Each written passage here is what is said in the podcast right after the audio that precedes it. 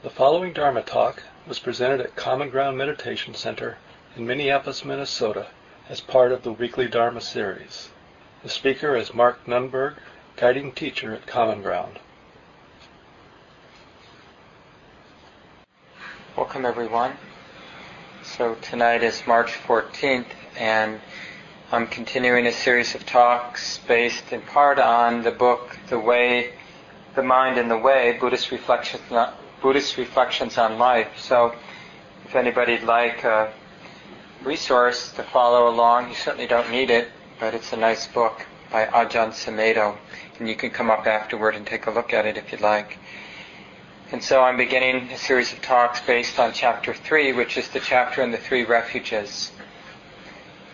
So the whole point of our whole practice, and in this book of course too, is to use our life as a reflection. So instead of using our life to get some satisfaction or to get what we think we need or get away from what we think we don't need, we're using our life to reflect in the service of deepening our understanding.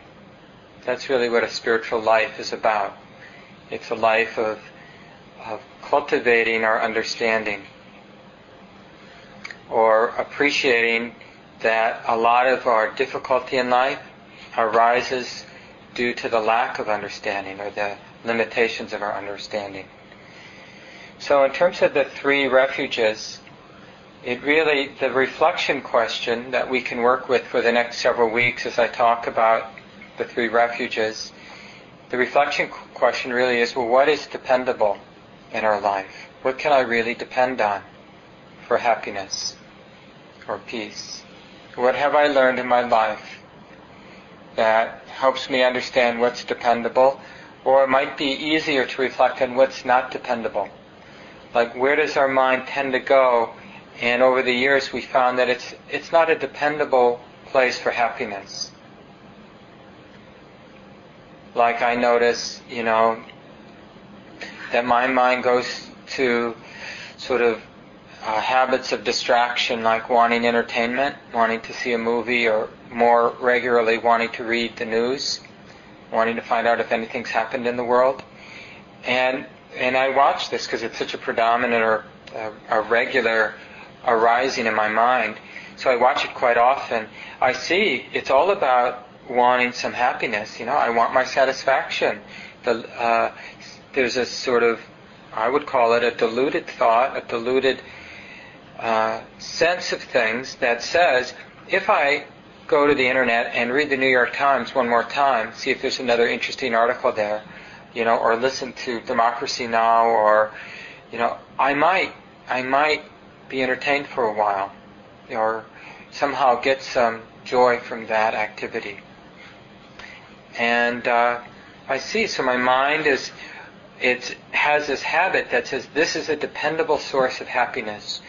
But I, with even a little bit of reflection, I realize it's not a dependable source of happiness.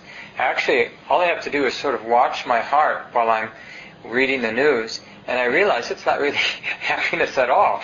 It's just the heart gets all caught up and entangled, and but it's uh, it's juicy, and I think my mind and I think all of our minds to some degree are confused by what's juicy and what's really satisfying or what's conducive to happiness. By juicy, I mean it's energizing. But you know, anger is energizing. About to be eaten by a tiger is energizing. Doesn't mean it's conducive to happiness. So there are a lot of times what we do in life, I think mostly blindly, is we pursue things that are energizing but aren't really to our uh, really aren't wholesome, really aren't leading to lasting peace and happiness, deepening understanding. It's just a rush of energy is what it is. And just when you think about what people are into, like, uh, I mean, even, even sort of a lot of our instincts, habits around dating, uh, sexual activities, it's, it's more about the rush than sort of having, uh, cultivating a peaceful abiding, you know, with a wholesome relationship with other people. You know, and all of our extracurricular activities, whether it's, you know, who knows what it is that we do. But a lot of what we do, it's just there to stimulate, kind of provoke some kind of energetic response in the mind and body. And we get a little bit of rush from it. And just what I described, even my habits with the news is really, I see it in that, on that level. So for the next few weeks, we'll keep coming back to this question what's dependable, what's not dependable. Like, what is it that um, is a something a trustworthy refuge for this mind, for this heart? What's worthy of our commitment? And it's actually uh, uh, to not know can be a very useful place just to acknowledge that we don't know. Because that, that really opens us up. I mean, that, that's a sign that we're really awake and curious if we don't know, because we know we do want a refuge, and if we know we don't know what it is, then it means that we're going to move through our life wondering, is this a refuge? The mind's inclined in this direction, and we can reflect, is this a refuge? Is this leading to some kind of lasting peace and happiness? whatever it is I'm inclined to. Reading the news again, or doing this again. Is this conducive to real peace, real lasting happiness? And we can just see. Like, we may not know, so we can just go with an open mind and see what happens when I do this, when I engage in this activity. So, all religious, spiritual traditions work with refuge. It's, it's you know, I think it's unavoidable because, you know, a spiritual path is just about change. That's what spiritual path means. It means we're changing our current orientation, our current way of being in life, to another way of being in life that we call better. So we call it, you know, we give it a word like spiritual. We're moving from a worldly existence to a better, more spiritual existence, way of being in the world.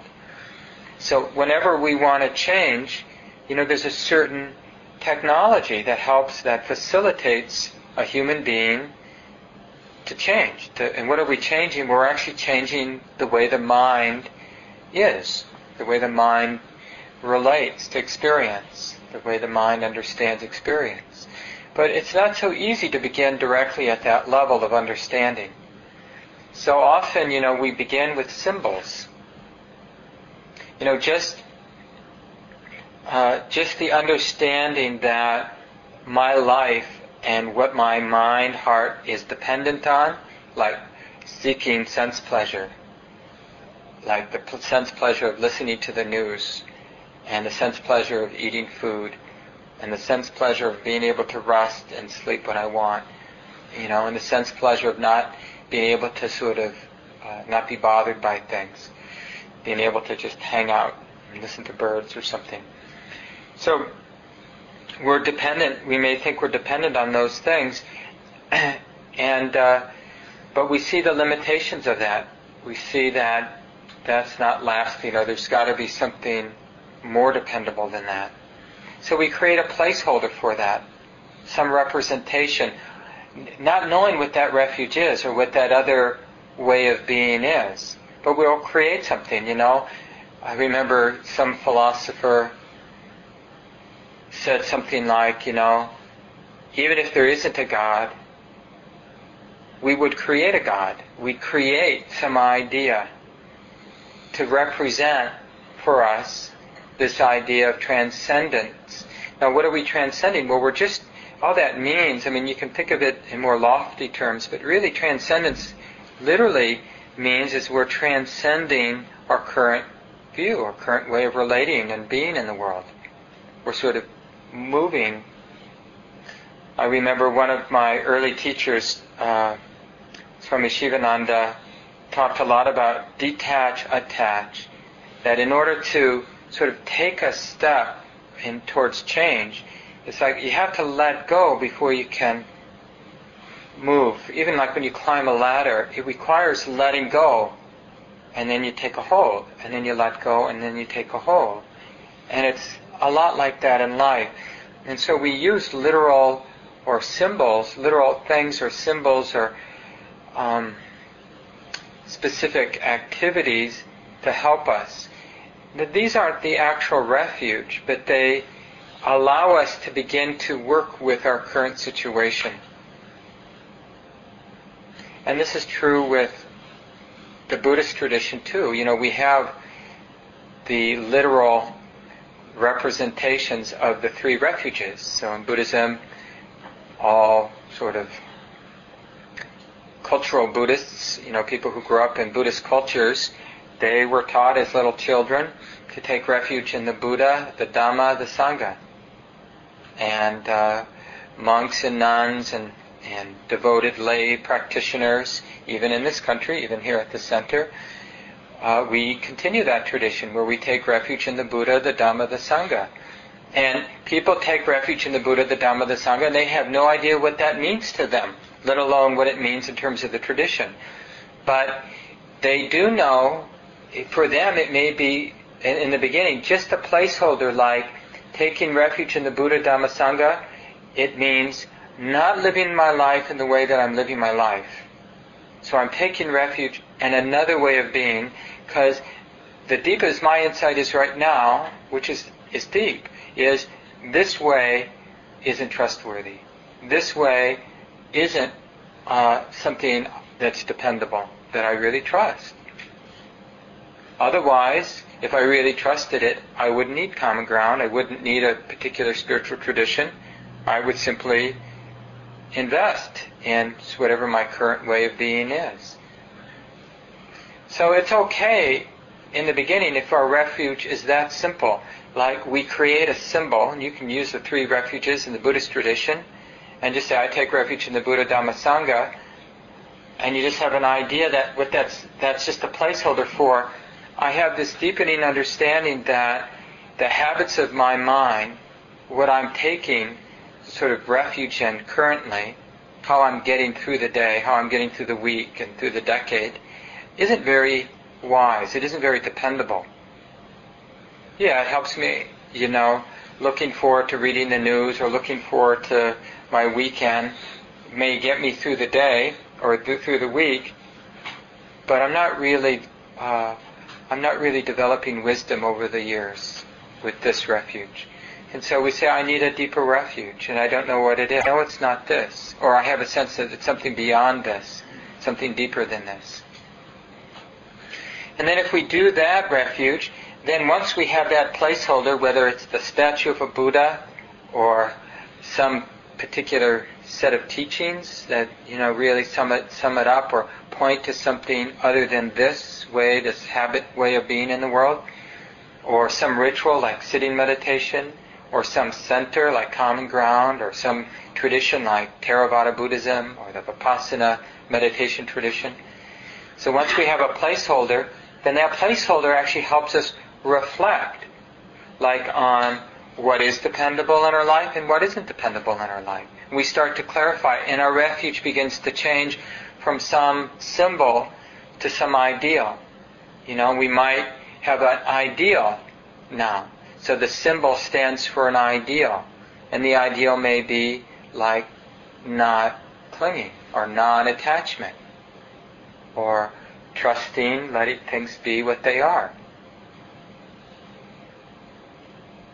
Or a deeper, you know, a deeper view so that some of the teachings start to come alive, even if it's just on a conceptual level.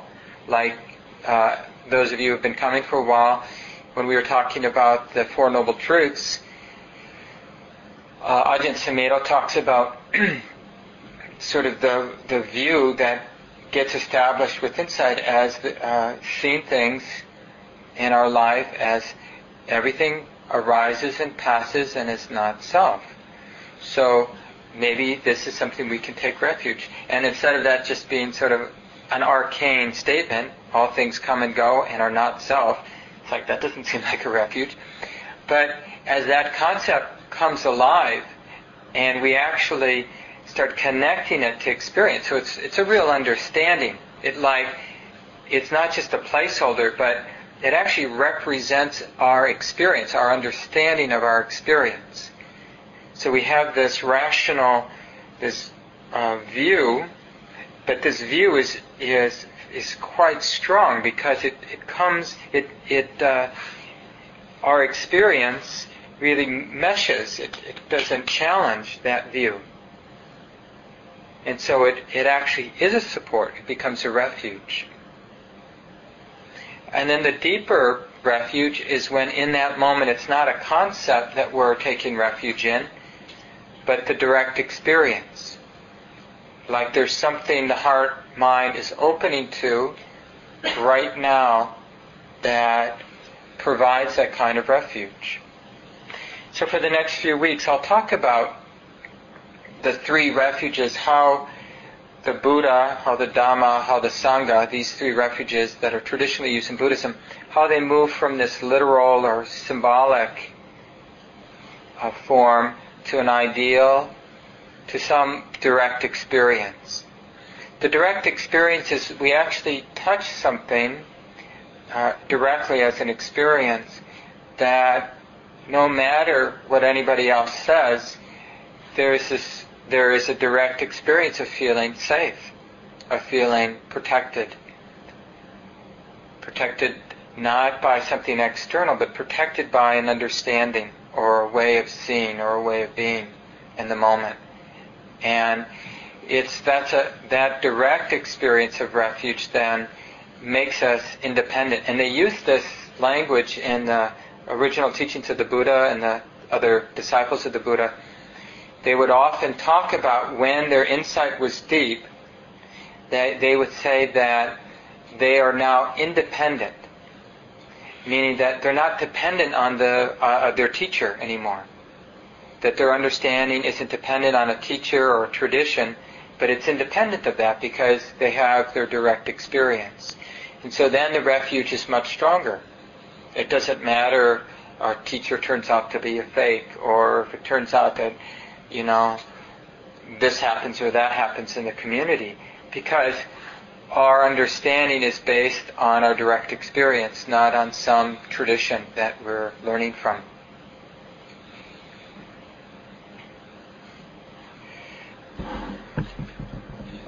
So let's talk about the Buddha most of you know, of course, that the Buddha is a title.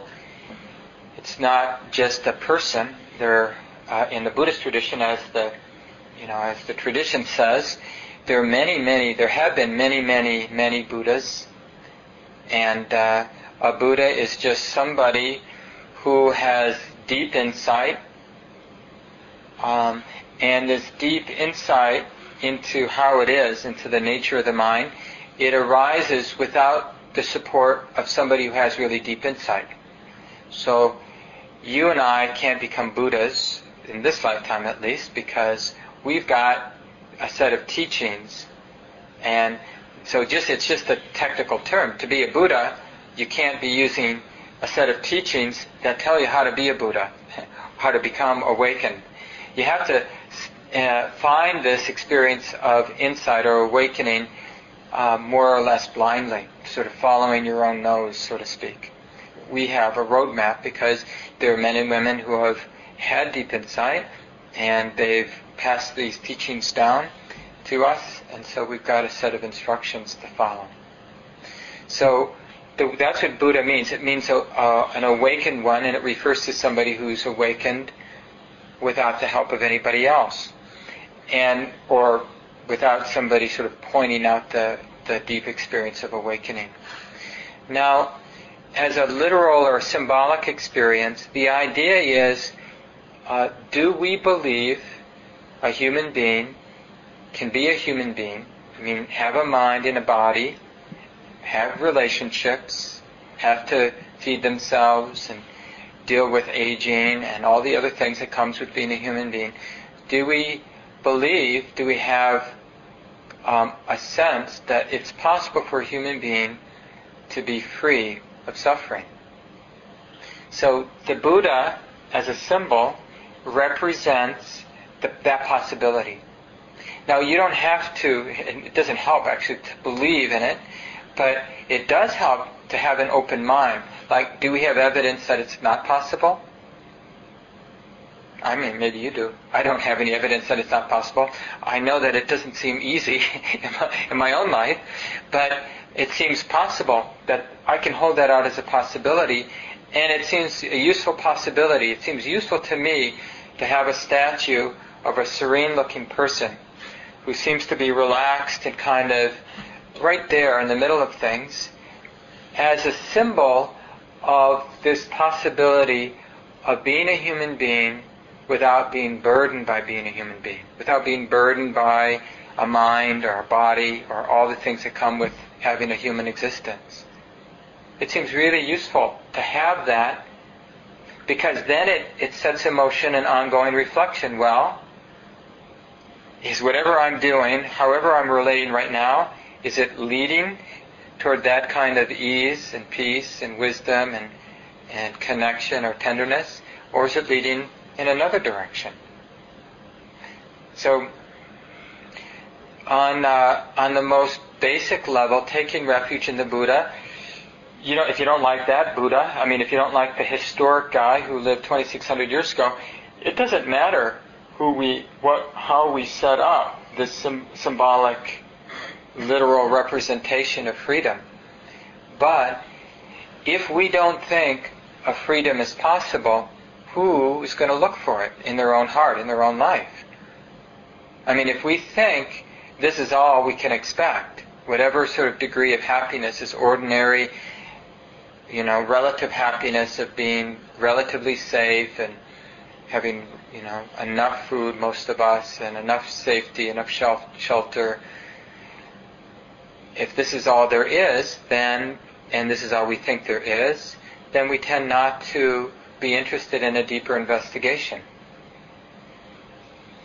So, um, I would suggest, you know, if you're not overwhelmed by the basic survival in your life in your life now, just you keep your mind open to the possibility of a deeper kind of happiness, a happiness that involves this heart being unentangled, even in the midst of difficult situations, and in being unentangled, it means that our heart is responding in the moment with love and with wisdom, as opposed to fear and greed and neediness and craving and confusion. And not just when life is going well, but even when things get really difficult, like we're losing somebody we really care about, or the body's starting to fall apart, we're getting old, or we're dying. Even then, that the heart, that the whole that possibility that the heart would be unencumbered by the experience of old age and dying, not weighed down by loss, not weighed down by humiliation.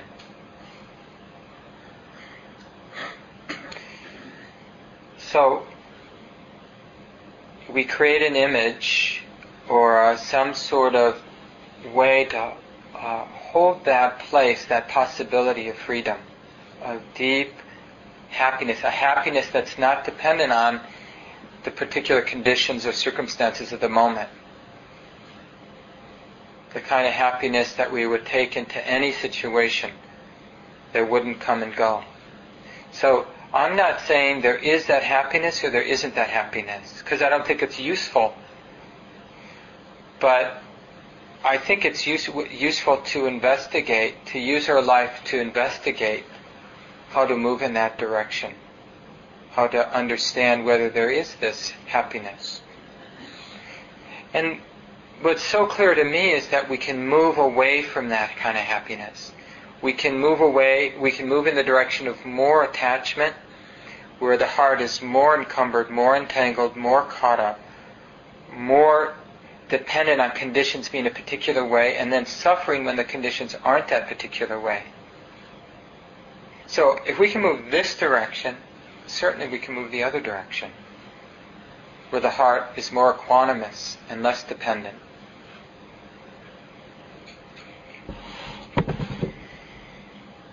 And so this, you know, as a, um, a symbol, then, where we begin to see that this symbol then begins to um, create, as we live our life, an ideal. We begin to translate or to sort of um, round out this symbol. We begin to understand it in terms of our experience.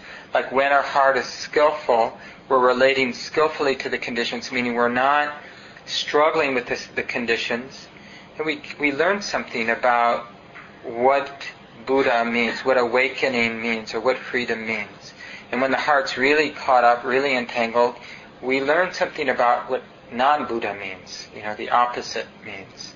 You can call it ignorance or suffering. And, you know, this, the basic ideal of the Buddha is the ideal of purity, the possibility of this heart being pure. And we think about it in three ways, and this relates to the Eightfold Path that I talked about the last few weeks, which is the purity of our actions, the purity of the content of the mind, and the purity of our understanding. So when we when we talk about um, a deep kind of happiness, it's a happiness that arises when our actions are pure, our mind is pure, and our understanding is pure. Now I know pure, the word pure has some sort of connotations that may trigger some things in you. So feel free to substitute a different word. But by purity, it, it means, uh, another way you can think about the word purity is the absence of self-centeredness. So, impure would mean actions that are colored, that are coming from uh, self-centeredness.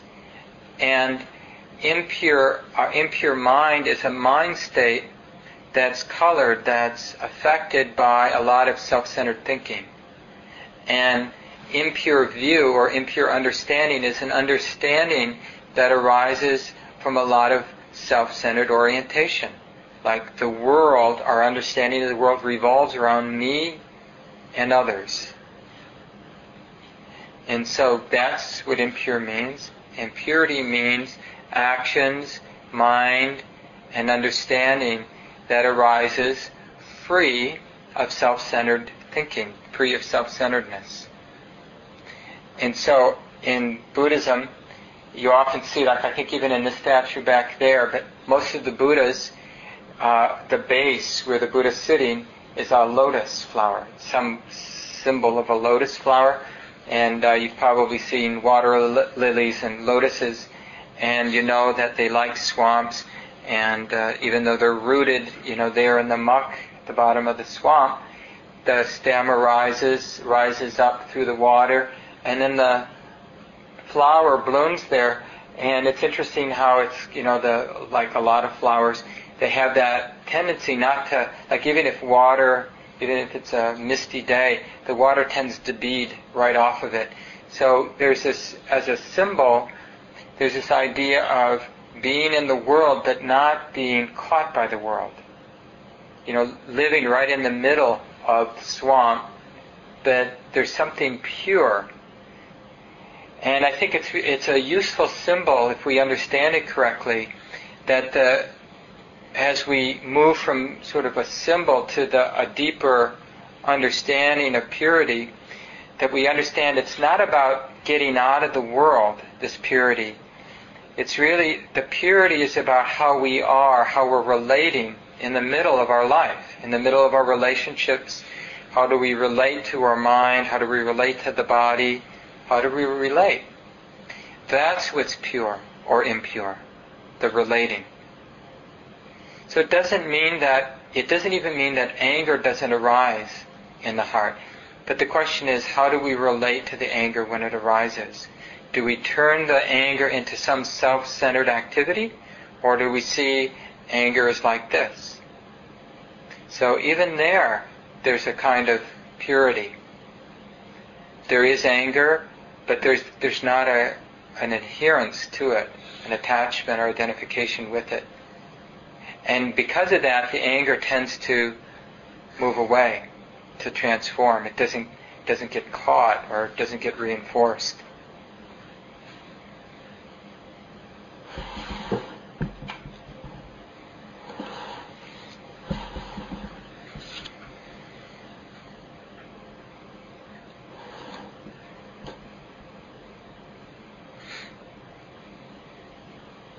So as we work on the level of uh, uh, at this uh, with this practice of learning to take refuge in the Buddha, so we're learning to take refuge in the purity of the heart. That's probably one of the easiest ways to talk about this aspect of refuge. So the Buddha has the Buddhist tradition has three refuges. They're just three facets of the same thing: the Buddha, the Dhamma, the Sangha. So this part, we're really talking about the purity of the heart that we're taking refuge in or the essence of the mind and heart that we're taking refuge in. The, the quality of the mind and heart, or the capacity of the mind and heart, not to be caught by anything that might arise in our life, or that is currently arising in our life. How to be intimate, but not caught by whatever's happening. That essence of the heart is what we practice reflecting on meaning we, we practice understanding, recognizing it, and trusting it, and taking refuge with it, taking refuge in it. And so it's equally important not just to reflect on that purity, but to also understand the opposites. Like those times when we live more or less like an animal, where the mind is completely fixated on the survival instinct. And you know, as a human animal, we're not just we don't just get fixated on physical survival, but we also get fixated maybe more often on psychological survival. Like, do people like me? Do people respect me? Am I getting what I, you know, am I getting the respect I deserve? So that, in a way, is for most of us the equivalent of an animal sort of fixating, obsessing on physical survival. And so we see that. And in this chapter, Ajahn Sumedho also talks about that even, um, I don't know if you want to call them darker states or more confusion where it's like we can take the survival instinct and it, it kind of spins out of control a little bit so that we get obsessed in a way of protecting ourselves in a way that actually doesn't protect ourselves at all. So we're not even being an efficient animal at that point. And you know, we can think of these when people get into very uh, addicted behaviors. And so they're trying to take care of themselves, but they're actually destroying themselves and taking care of themselves. And just a, a lot of the people that we might call evil in the world, you know, who do really destructive things in the world. And we see, we can see how because of the capacity to think, we can obsess about protecting ourselves and justify all kinds of actions that don't protect us and certainly don't help other people. And that's how I think we explain, how we can explain some of the despicable things that happen in the world. It's really a mind gone out of control through the process of obsession driven by fear or craving, we can kind of create these little pockets of real delusion. And then a person will just, or groups of people will act out of that very specific pocket of delusion. And so this would be the opposite of purity.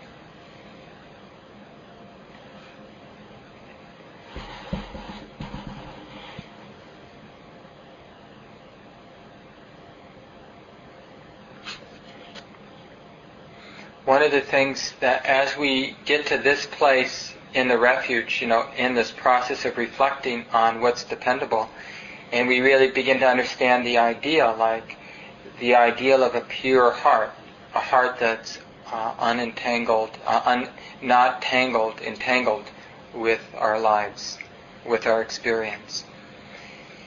Then we begin uh, something that arises with that ongoing reflection is a growing sense of responsibility. Like we begin to feel responsible for how we're relating. Or we could say, I could say, we feel responsible for the degree of purity or impurity that's present. So we become less and less negligent and more and more vigilant to vigilant in maintaining this reflection and again, the reflection is first remembering the possibility of purity, of a heart that's uh, not, uh, not caught, not burdened by life, free. So remembering the possibility of freedom, and then, and then sort of uh, deepening the understanding and really starting to apply it moment by moment, like is the heart is the heart relating with attachment now or with freedom, with purity now? And is how I'm relating leading to more purity or less purity now? So this taking refuge in the Buddha is something we do all the time. Sometimes in the Thai forest tradition, this is the Buddha is the one who knows. So it's uh, a quality of awareness. Ken McLeod, a Buddhist teacher in California, says about the Buddha, uh, in its essence, taking refuge in the Buddha, in its essence, is empty, clear, unceasing awareness, devoid or empty of intrinsic being. So, this freedom that, that we hold out as a possibility is the freedom, it's the capacity of the heart to know, like taking refuge in knowing or being or wakefulness, which is also taking refuge in insight, that, that place where we see things as they are. And this is the place of greatest purity. So it's not, purity isn't a stance. Normally we think, like, casually we think, if I'm going to have a refuge, I want a refuge I can stand on. But actually, what we find is the refuge is a process. It's like we take refuge in a process or a, a, a way of being as opposed to a thing.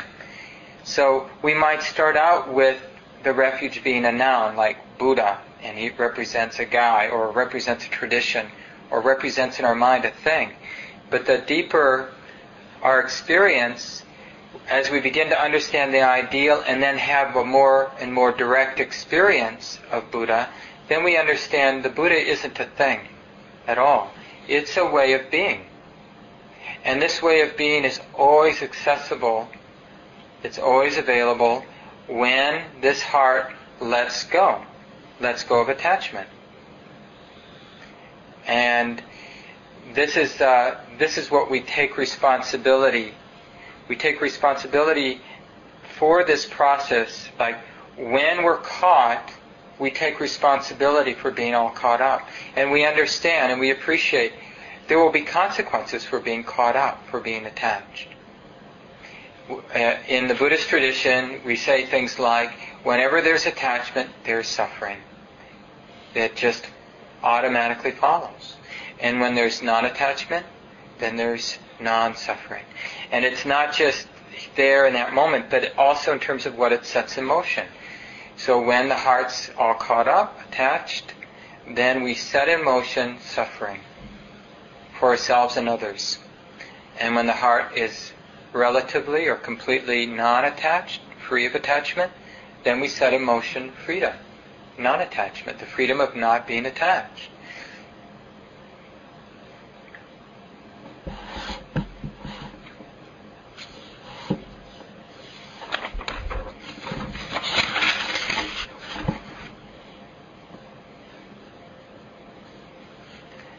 I'll just read one section from this chapter in Ajahn Sumedho's, Ajahn Sumedho's book. He really talks about taking refuge in the Buddha as uh, wisdom, standing for wisdom. He says, when we take refuge in the Buddha, we are taking refuge in what is wise. The word Buddha is really a term for human wisdom. It means the one who knows truth, or that which knows. So it's not something we know once, like, okay, I figured it out. But when, when he says that which knows. It's an ongoing knowing. It's like uh, moment by moment knowing. That's where the freedom is. It's in that moment by moment knowing, as opposed to, oh, I know it, and now I don't have to know it anymore because I, I know it, I got it. And then we've conceptualized it. But that's not that's not ultimately the Buddha. It's uh, it's like people, uh, wise people, when people ask them if they're enlightened, they're probably either not say anything or they say something like, um, there are enlightened moments, right? There are moments when the mind is in the place, is in the uh, position of being Buddha. So in the position of knowing without the attachment. And those are called enlightened moments, or moments where the heart is not bound up by what ha- happens when there is attachment. But to say that I'm enlightened means that the person has misunderstood the process of awakening. Because it's not like there's a moment and then we can sort of rely on that moment, the understanding that arose in that moment, and it sort of fixes us for life. It's like our sort of goal that we get to keep. But it's a process we begin to discern, or a way of being that we begin to discern, sometimes kind of far away, but we just have an intuitive sense. Sometimes we really touch that, we kind of enter that way of being, and we experience directly that kind of freedom, the freedom that comes from a, a mind that's not attached in any way, not resisting life in any way, or resisting experience in any way. And for as long as the mind is not resisting or getting attached, we're enlightened or Buddha or free. And then as soon as the mind starts to get attached again and caught up again, then that's just something that we remember having happened. And it's, it's useful to remember that because we might, I mean, if we get attached to that memory, it's not so useful. But if we can recall how it is that, that those moments of freedom arose, then that's quite useful to remember. Because then we might be able to sort of create the conditions where those that sort of same stream of causality happens again, and we have more moments of freedom, of not being, not resisting life, not getting attached, but simply being wide open and seeing and knowing and responding from that openness, that non-attachment to whatever arises in our in our life in that moment. And so to finish up this paragraph, Ajahn Sumedho says, if you call yourself a Buddhist, you can think you've joined a religion or you can think of yourself as one who's taking refuge in wisdom. The way to be wise is by reflecting on and contemplating things. Wisdom is something that's already here. It's not something you'll get. It's something you use. It's wrong to think you're going to become wise by meditating. Meditation is a way of learning how to use the wisdom that's already there. So in meditation, you're contemplating and reflecting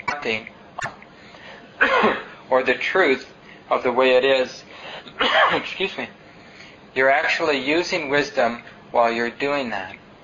Wisdom is not something you don't have, but it's something that maybe you don't always use or aren't always aware of.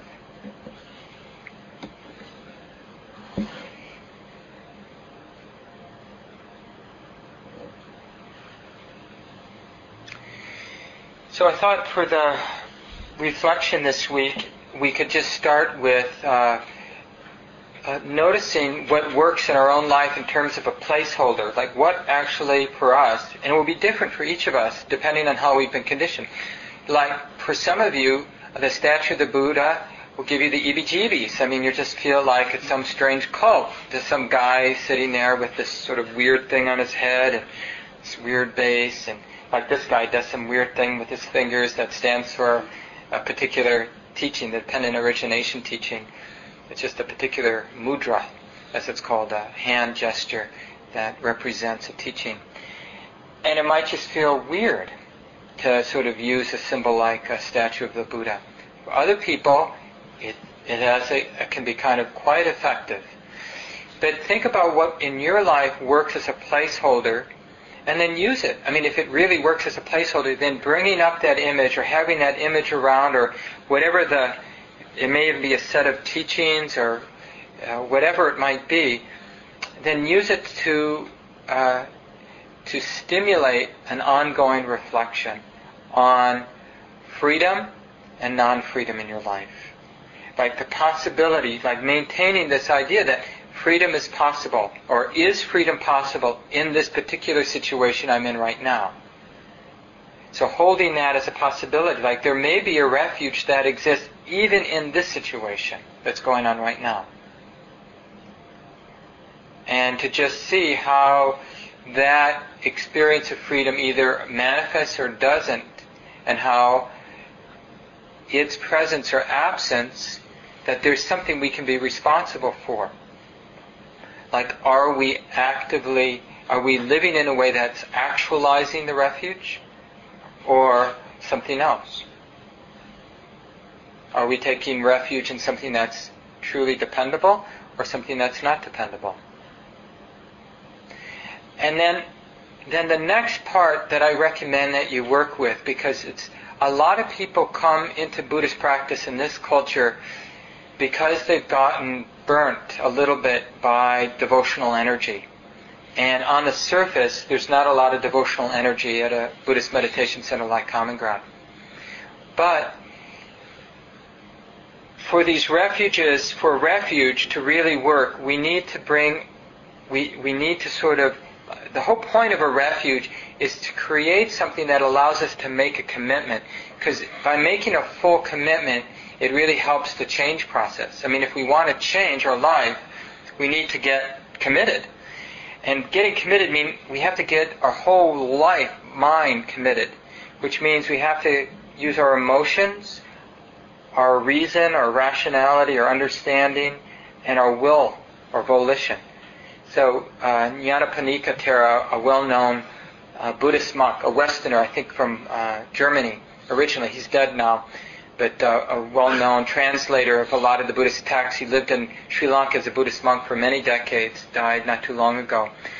But he talks about uh, faith and taking refuge in terms of getting these three aspects of our mind in sync with each other the emotion, so this is the devotional energy, the ra- uh, rational part of the mind or the understanding part, and the volitional part. Like, we're going to do something about it. We're going to act on our faith or on our convictions.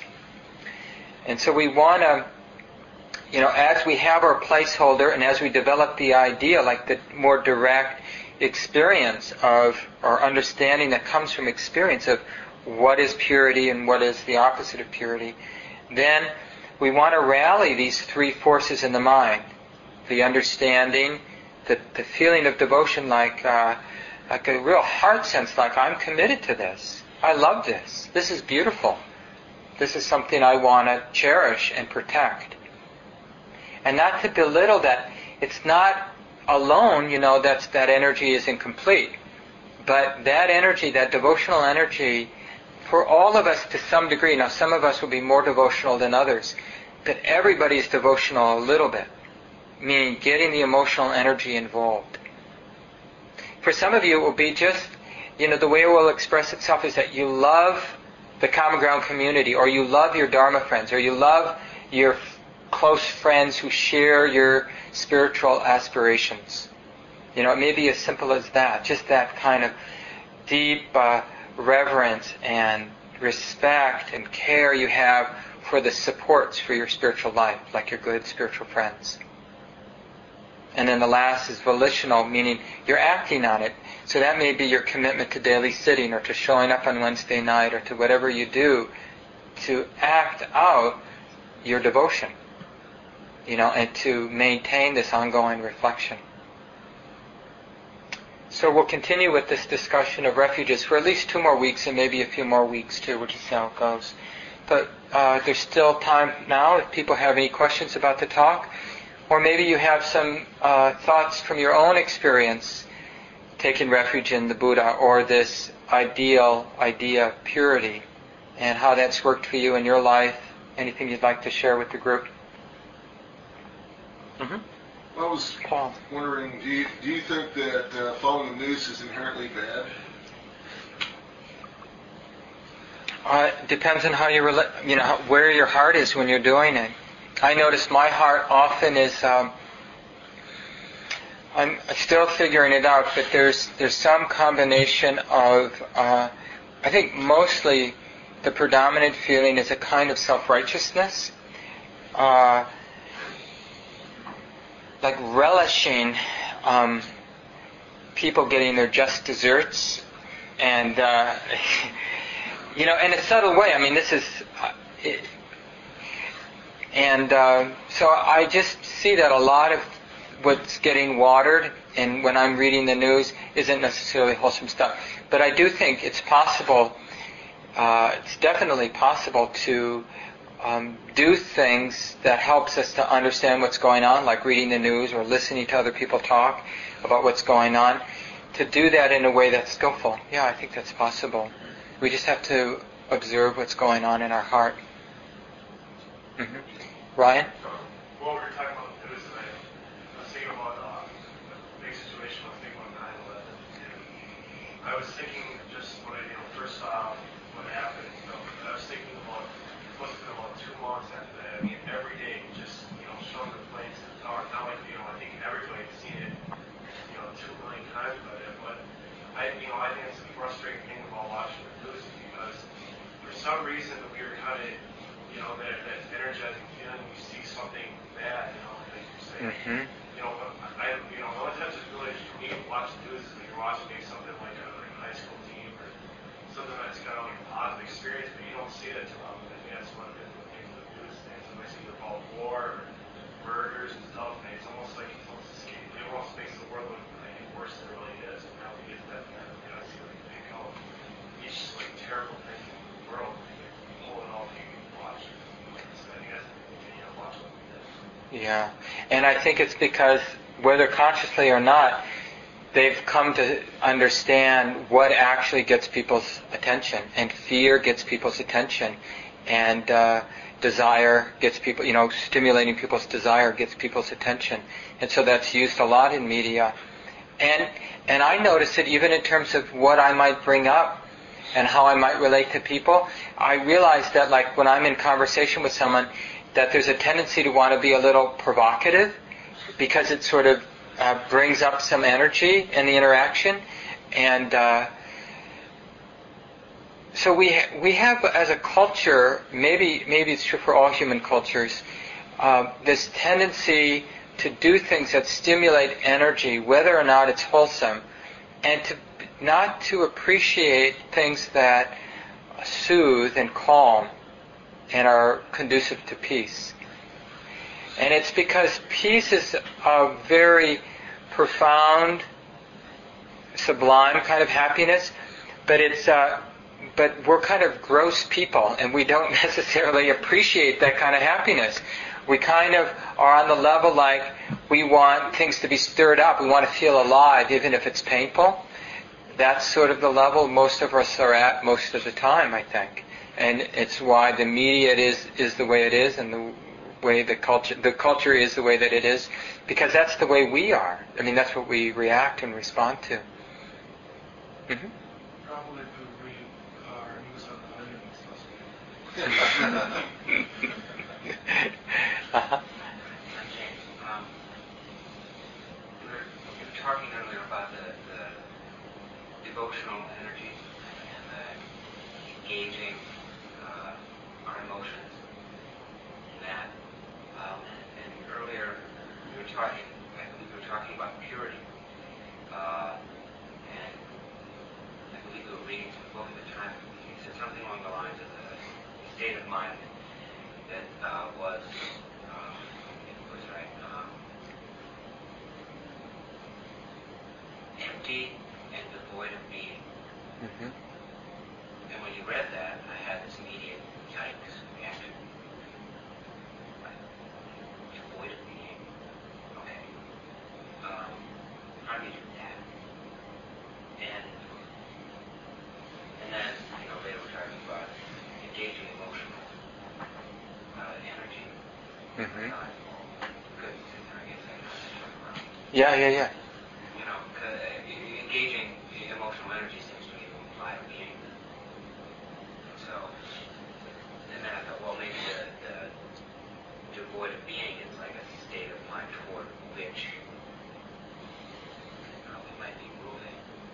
Uh, so I said, moving. Uh-huh.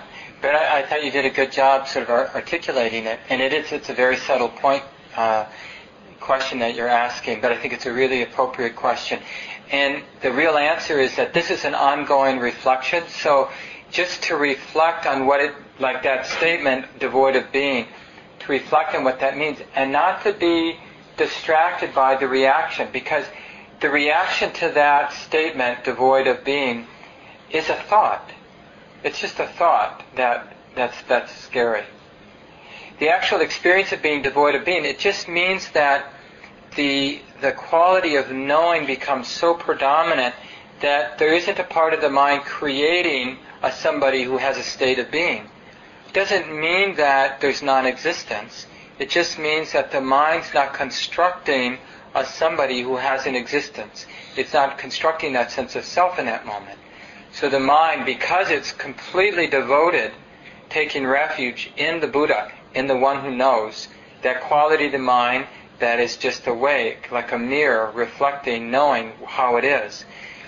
It's so there in that experience of knowing that it's not constructing a sense. There's Mark, who's got this beautiful, pure mind who's knowing. There's no sort of part of the mind that's doing that extra thing in that moment. And so that's what it means. When we say devoid of being, it's not that the existence is all, all of a sudden annihilated in that moment, but there's something extra that is dropped in those moments. And that something extra, uh, it's, it's relevant to recognize those moments when that something extra isn't there. It's, it's an important insight. Mm-hmm. And the, the, the, other question you asked, it's, I think, a really another great reflection is to reflect on this emotional energy and to see can it come into sync with that deep experience of the mind becoming very pure, like in the state of knowing, without the sense of being the witness or the somebody who is knowing? So how, how does emotional energy, devotional energy, fit with that experience? But I'll tell you what happens is the more we trust this path of awakening, or whatever you want to call this that we do, love and devotion comes up. Devotional energy gets stimulated. And we will want, because of our habit, we will want to turn that into some ego pursuit, like, oh, I must be onto something good for me. But it, that the emotional energy can also get purified.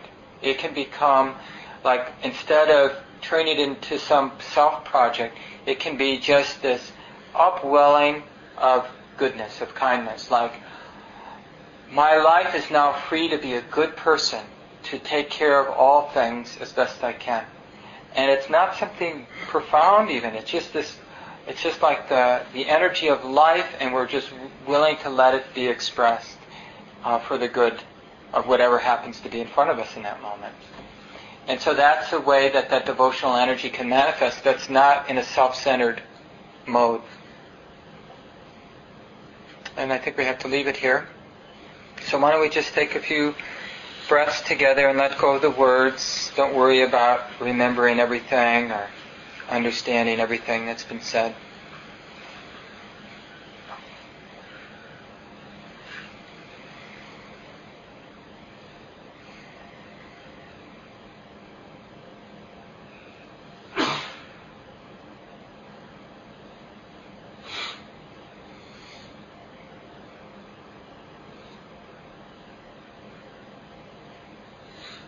Having a sense of purity here, now.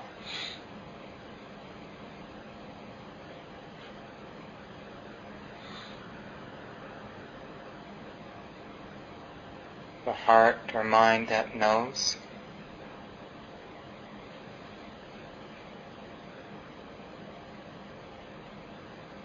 And then we recall our deepest aspiration for our lives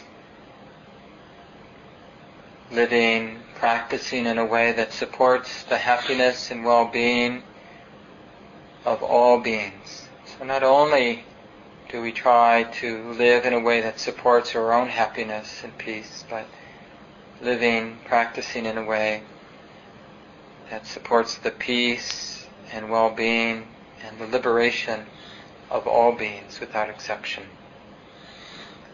May all beings be at ease.